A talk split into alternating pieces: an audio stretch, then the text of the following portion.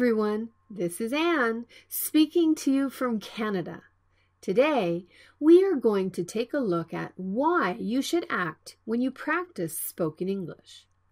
I will show you a picture. Please say the sentence to describe it in your language. I think you said, the baby is crying. Though languages are different, everyone knows the baby is crying. Nobody thinks the baby is smiling. When you were a baby, your parents kept saying new words, and they were showing you things that matched the words because they knew this was the best way to teach you vocabulary. So, if you learn a language just from a book, you can't hear and speak it because you didn't learn your language in that way. We are not telling you that reading books are not important. Reading is one of the most important things to do when learning a language. But we only want to focus on listening and speaking spoken English. I will show you three different ways to practice casual expressions. You should compare them and pick up the best way for you.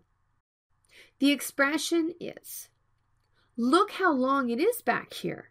You see that?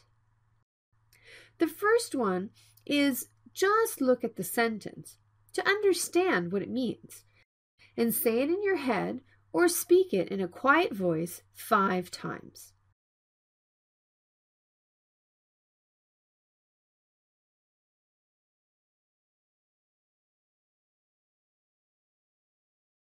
The second one is to try to imagine the situation, like in the video.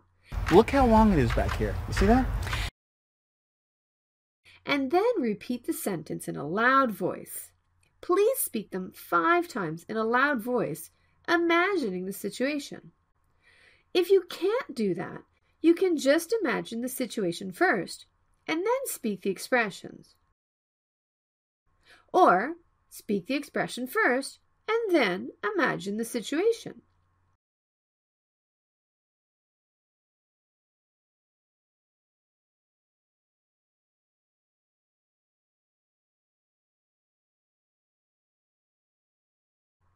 And the last one is to try to act and imitate like the actors when you practice. I will show you the video, and you should try to imitate the actor's actions and voice. Please lower your head and grasp the back of your hair, saying, Look how long it is back here. And try to show it to the other person, saying, You see that? I want you to do the acting and speaking in a loud voice five times.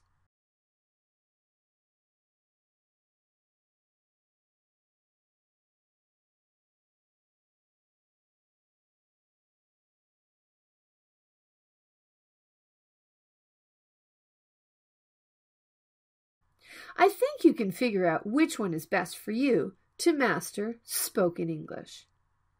We use English movies for our lectures because they're the best teaching materials that make you act when you do the listening and speaking practice. Thanks for watching. We hope to see you at our lectures. Have a good one.